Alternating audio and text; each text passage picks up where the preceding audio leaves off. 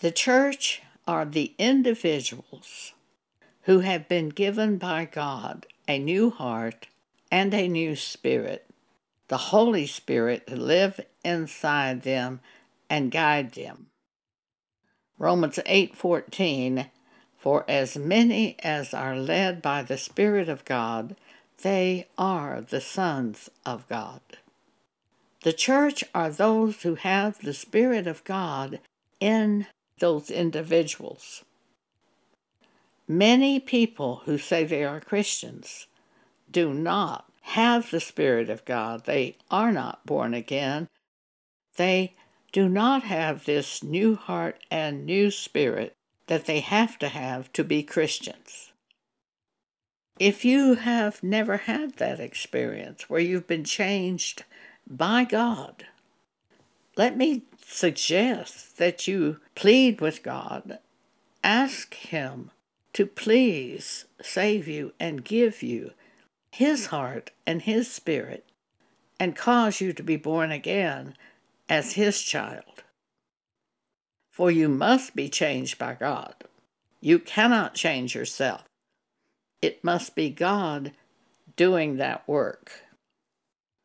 For those of us who are born again, we are not the world, and we will never make the world into the church by setting up laws to prohibit drinking or laws to prohibit adultery and fornication and other things that the world does.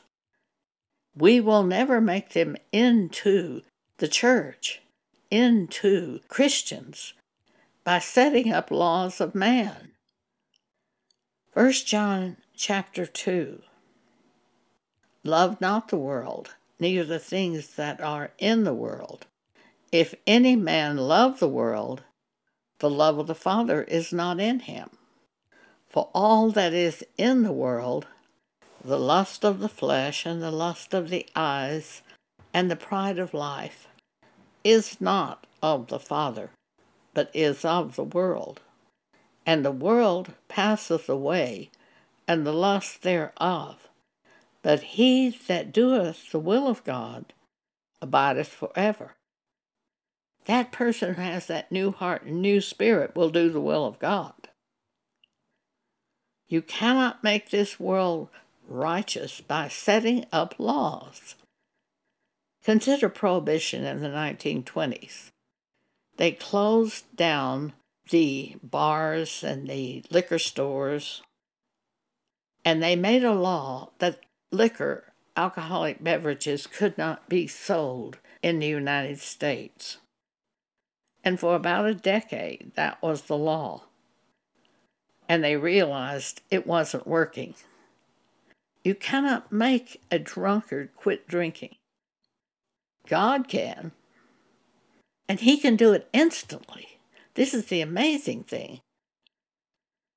We had have a woman in our church group who was a drunk.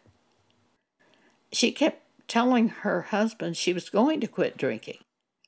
But then she went back to it. Sort of like New Year's resolutions, which you hold on to briefly, but then you go back to your old way of life. Then one day something happened to her. And she came home and said, I'm going to quit drinking. And she said her husband just looked at her and said nothing. He had heard that so many times before. Now she was raised Baptist, but she was not born again. God says in Ezekiel 36, start at verse 23, And I will sanctify my great name, which was profaned among the heathen, which ye have profaned in the midst of them. And the heathen shall know that I am the Lord, saith the Lord God, when I shall be sanctified in you before their eyes.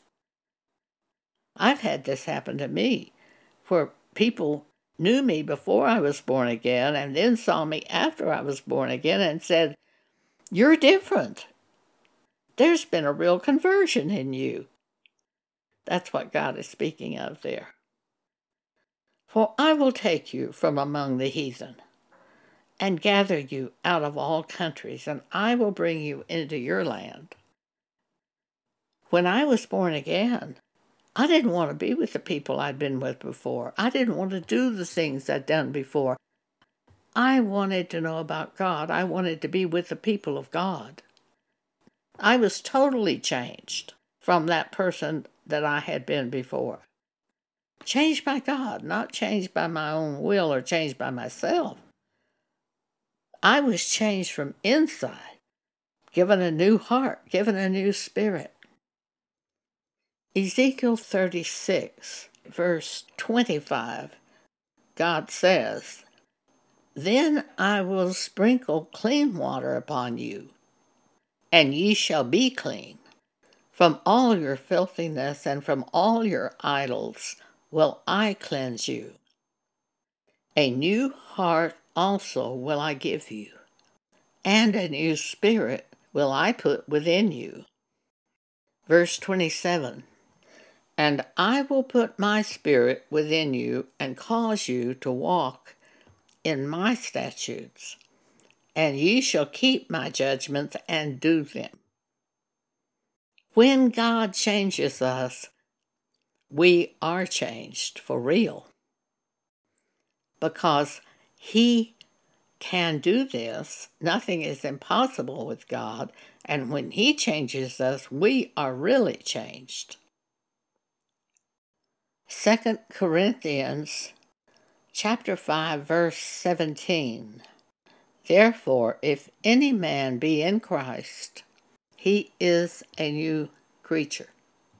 Old things are passed away. Behold all things are become new.